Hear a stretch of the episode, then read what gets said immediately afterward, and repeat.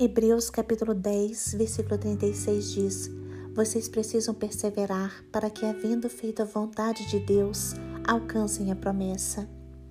A perseverança é uma virtude maravilhosa e ela é encontrada na vida cristã. Mas o que é perseverar? É conservar-se firme, constante, é persistir, é prosseguir, é continuar. Jesus disse que quem perseverar até o fim será salvo. A Bíblia nos traz diversos exemplos de pessoas que perseveraram e obtiveram a vitória. Noé, mesmo sendo criticado, mesmo sendo humilhado e ridicularizado, ele lutou muitos anos para construir a arca e foi salvo juntamente com a sua esposa e seus descendentes. Ruth foi uma mulher que perseverou, manteve sua reputação intacta até ser redimida e tomada por esposa por Boaz. O nome de Ruth está na genealogia de Jesus Cristo.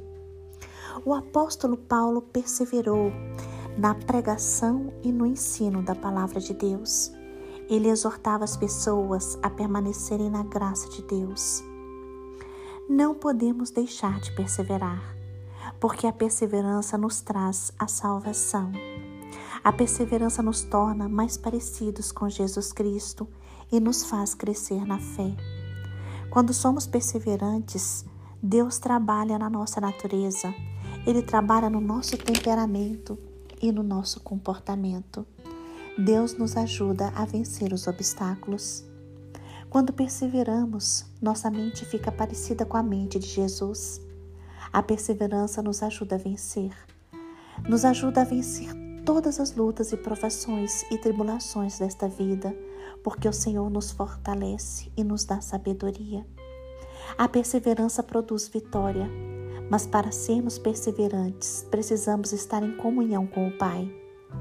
Precisamos seguir o caminho que Deus tem para nós e realizarmos a sua vontade.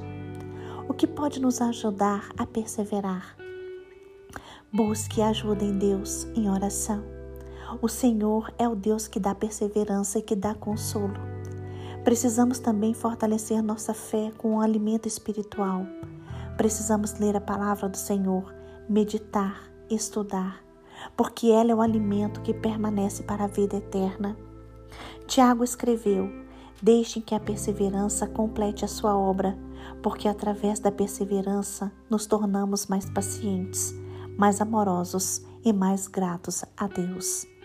Hoje, se coloque diante do Pai, ore e peça perseverança. Peça ajuda ao Pai para que você não desista, para que você fique firme fazendo a vontade do Senhor.